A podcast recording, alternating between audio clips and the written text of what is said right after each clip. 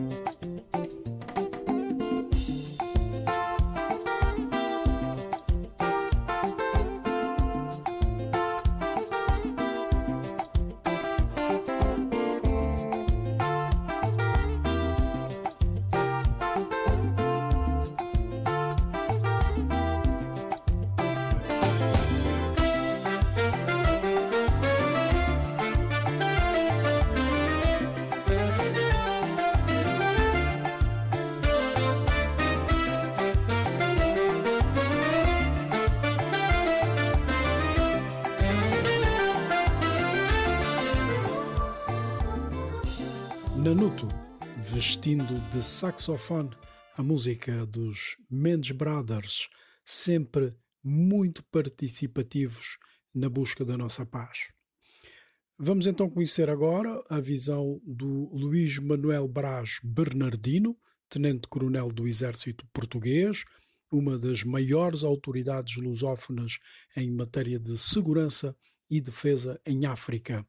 Professor no Instituto Universitário Militar, escreveu vários livros sobre Angola e também sobre as Forças Armadas Angolanas, mestre em Estratégia e doutorado em Relações Internacionais pelo Instituto Superior de Ciências Sociais e Políticas de Lisboa.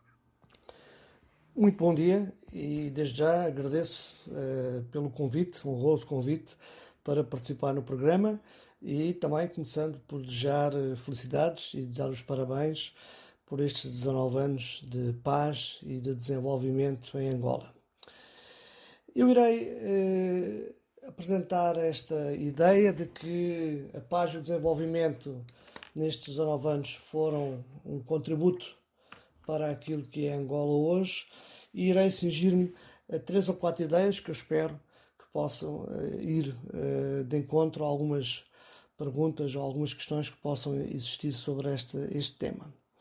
Bem, a primeira ideia é uma ideia conceptual, é a ideia de que, académica, de que uh, sem paz não existe desenvolvimento e que sem um desenvolvimento sustentado também não existe segurança. E, portanto, a Angola é um exemplo concreto de que a paz trouxe desenvolvimento e que este desenvolvimento sustentado irá contribuir para um clima de segurança em termos nacionais. E, portanto, Angola está naquilo que podemos designar como um caminho da paz. Um caminho que eh, é difícil, obviamente, porque fazer a paz e manter a paz é, é por vezes mais complexo e mais difícil do que fazer a guerra. Depois é um sistema e é, um, e é uma forma complexa também de, de, de, caminhar neste sentido do progresso. É exigente também para a governação e para a sociedade civil, que tem que fazer face a paradigmas diferentes e a decisões e envolver toda a sociedade num processo eh, comum. É exigente em termos de segurança e defesa, e já iremos falar um bocadinho mais à frente sobre a questão e o papel das Forças Armadas de Angola. É exigente para estas Forças Armadas de Angola. É exigente também para o povo angolano, que viveu e que transitou e que está a transitar neste processo de paz.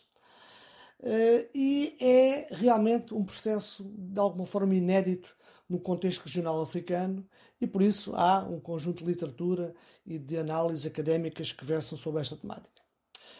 A minha segunda ideia é que realmente, se vermos com atenção, 19 anos é pouco tempo e, portanto, é ainda um processo novo, um processo que está a fazer o seu caminho, mas é de alguma forma um processo novo. Uh, sabemos que com a assinatura do memorando de entendimento no dia 2 de abril eh, de 2002, eh, do âmbito dos acordos de Luena, portanto, na região leste de Angola, o general Cruz Neto e o general Camorteiro eh, criaram aqui aquilo que se pode designar como um acordo de reconciliação nacional, abrindo o diálogo entre as FAPLA e as FALA e, obviamente, permitindo que Angola caminhasse neste caminho da paz e que, essencialmente, eh, na minha perspectiva, possibilitou três coisas. A primeira, criou as condições para aquilo que se designa como uma reconstrução nacional, um processo que está neste momento ainda a decorrer em Angola, eh, e podemos falar sobre a questão da desminagem, a questão das infraestruturas, uh, por todo o país que estavam eh, destruídas e que, foram, e que estão a ser recuperadas, a questão da educação, fundamental, a questão da saúde, a questão da agricultura e tantas outras áreas que o governo e que, uh, principalmente da parte da sociedade, tem de alguma forma trabalhado para que possa haver um maior desenvolvimento. Possibilitou também um aspecto fundamental que eu irei também abordar mais à frente, que é a questão da reforma das Forças Armadas, a questão da reestruturação e do redimensionamento que eh, foi exigido, um, um pouco por, pela circunstância de não haver guerra e de se procurar ter umas forças armadas que servissem um país eh, e uma identidade nacional. E depois também permitiu um, um envolvimento regional não só da parte das militares, da parte da segurança, mas da parte da diplomacia e da parte da política externa, que eh, teve a possibilidade de se preocupar e de se envolver eh, nas dinâmicas regionais da segurança, o que foi também inovador e que foi também uma, uma, uma consequência destes acordos de paz eh, no âmbito de, dos 19 anos de, de paz e desenvolvimento que Angola está a celebrar.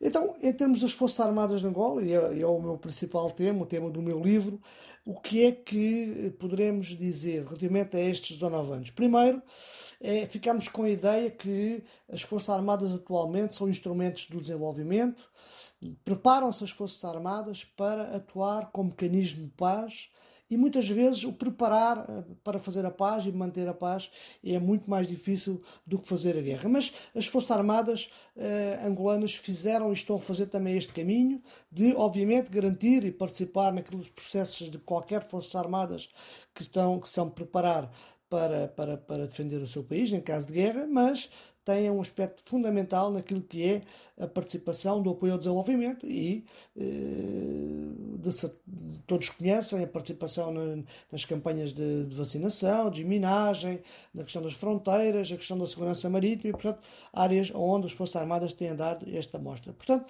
primeiro, elas são um instrumento do desenvolvimento eh, como garante daquilo que é a segurança nacional. Depois são, obviamente, uma, um símbolo da identidade nacional. Portanto, representam o povo de Angola, representam as várias etnias, representa este processo.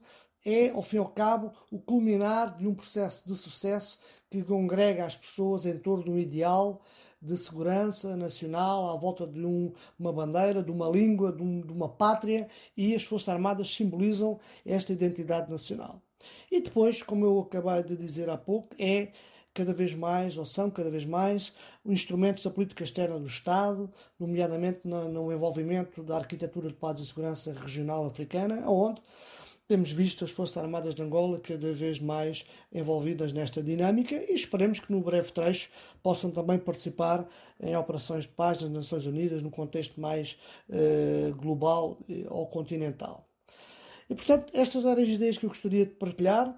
Uh, falando no futuro, a paz uh, que estamos a celebrar, em termos dos 19 anos, é condição para o desenvolvimento e construir um Estado e construir uma sociedade cada vez mais exige um envolvimento de todos e cada vez mais temos que recordar os momentos em que havia a guerra para valorizar a paz e, valorizando a paz, valorizar aquilo que existe atualmente e pensar que é possível fazer melhor e trabalhar melhor em prol de uma melhor sociedade, de um melhor país, e é isso que eu desejo para Angola.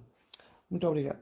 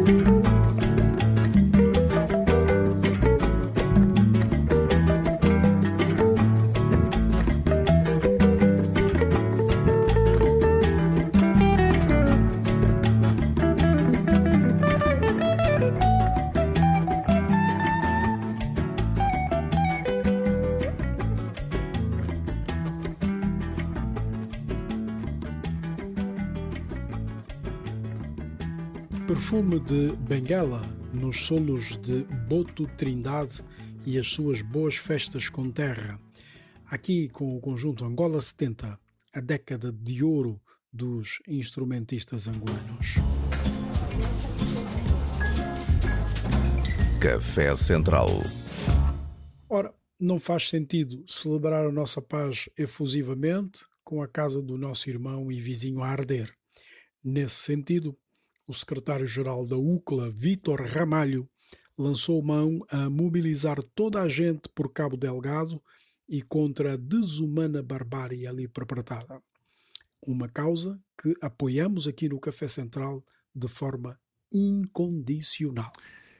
Na qualidade de secretário-geral da União das Cidades Capitais de Língua Portuguesa, entendi ser minha obrigação dirigir hoje uma carta a todos os 55 presidentes de, dos municípios que são associados eh, da União das Cidades Capitais de Língua Portuguesa, no sentido de os sensibilizar para nos reunirmos por videoconferência numa primeira oportunidade e urgente, naturalmente, eh, com vista a tomarmos posição eh, e a concertarmos esforços de sensibilização para o que se passa na região de Cabo Delgado, em Moçambique a gravidade da situação eh, de que têm sido vítimas eh, cidadãos das mais variadas origens, independentemente do género, da condição social uh, e das latitudes originárias, refiro inclusivamente da componente étnica, da diversidade,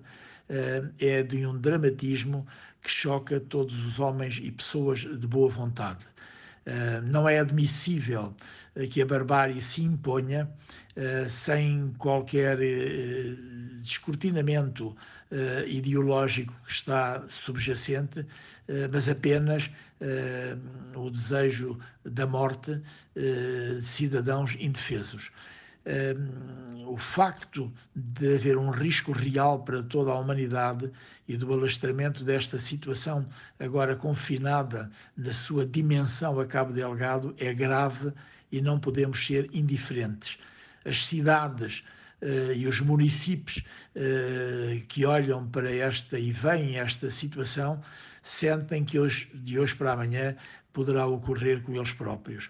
Uh, é necessário que se ultrapassem uh, as declarações sempre necessárias uh, de condenação uh, do flagelo e do barbarismo que temos assistido, mas é urgente também que os países da região, a começar desde logo pelos países limítrofes, mas também os da comunidade internacional e as próprias instituições, desde logo a ONU, eh, vão mais longe em cooperação estreita e solidária com as autoridades de Moçambique, que têm que encarar este apelo e muitos outros que têm sido feitos como uma expressão de solidariedade para com o povo de Moçambique. O facto da UCLA ter como cidades países eh, que se exprimem nesta fala comum eh, que é o português mais justifica, eh, eh, digamos, este apelo eh, que hoje mesmo dirigi a todos os presidentes, com a consciência de que haverá receptividade da parte de todos eles na reunião por videoconferência que propus.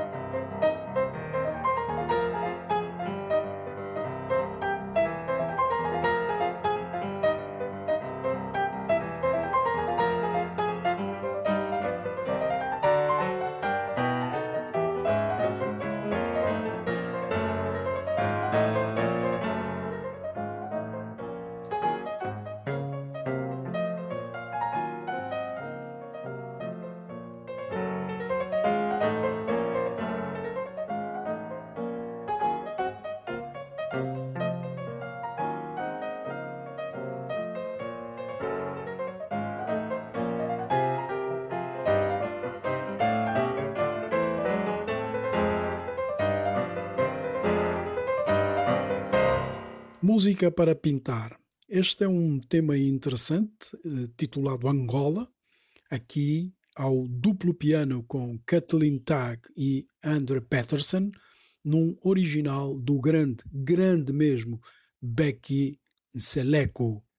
Todos sul-africanos, que foi, de resto, a melhor forma dos sul-africanos agradecer o apoio dos angolanos para o seu processo de paz. É um nome que deviam pesquisar e ouvir com paixão. Becky Seleco. Café Central. Ela é uma artista plástica de talento invulgar que faz da pintura verdadeira composição de vida, pelas matizes das cores e artefactos que usa. A menina de Calulo, no interior de Angola, tem em Lisboa uma base de trabalho e vai estar no próximo dia 8 de abril numa exposição no número 90 da Rua Cândido dos Reis, em Oeiras, uma vez mais a representar o seu país. A exposição fica aberta ao público no dia 10. Eu tenho a ideia eh, que a sua pintura é transfronteiriça e perguntei como ela vê a coisa.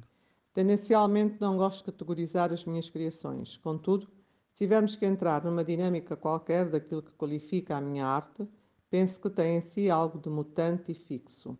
Digo isto pois sinto que, hum, por vezes, para além de transcender as minhas expectativas, há sempre uma raiz que me prende à forma, à cor, ou até mesmo à técnica. Esta magia da tela branca e até onde ela nos pode levar é fascinante. Por isso, sim, existe algo de transfronteiriço em mim que se projeta no que faço, apesar de estar sempre aqui. Nos dias de hoje, o que eu gostaria, a mensagem que que vai dentro de mim e que creio que em muitas, muitas mulheres, é que a sociedade olhasse para nós com outros olhos, que respeitasse toda a arte em geral, toda a cultura em geral, aliás, eh, as artes plásticas, a escrita, o artesanato. A mulher não é olhada da mesma maneira. E eu pergunto porquê. E todos nós sabemos, a sociedade cobra, faz uma cobrança brutal em relação à mulher. Já é tempo de haver um carinho diferente, de haver um olhar diferente, porque nós trabalhamos sim. E nós merecemos esse olhar. É tudo o que eu desejo. E, é, e acho que eu e todas as mulheres em geral, artistas ou não. A relação do artista com com o espectador e do espectador com ele mesmo existe. Agora mais do que nunca, numa atmosfera tecnológica, num mundo em que quase tudo acontece nas redes sociais, e é aqui que se encontra uma casa sem paredes, um espaço de criação, publicidade e partilha. Tive a oportunidade de participar numa exposição virtual em 2020 e para este ano terei agora, eh, para já, assim, a curto prazo, terei uma dia 8 de abril na Galeria Verney, uma, uma exposição física, portanto, e, e, outros projetos que estão, digamos que ainda estão no Senhor dos Deuses, um bocado por aí. A meu ver, existe uma corrente de artistas emergentes que se consolidam num panorama artístico nacional e internacional. Artistas têm um espaço de produção, de processo criativo, daquilo que é a arte contemporânea, a experimentação e a atividade expositiva como mecanismo de reflexão sobre a arte e a cultura visual.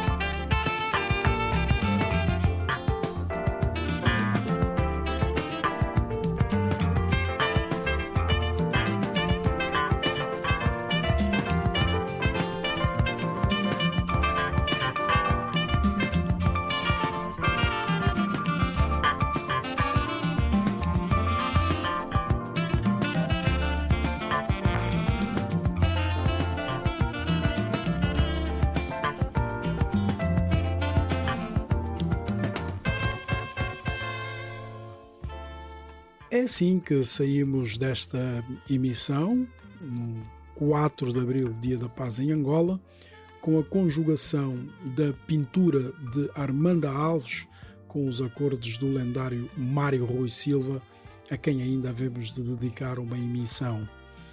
A técnica foi do Pedro Veiga, eu sou Carlos Gonçalves. Até domingo para novo Café Central.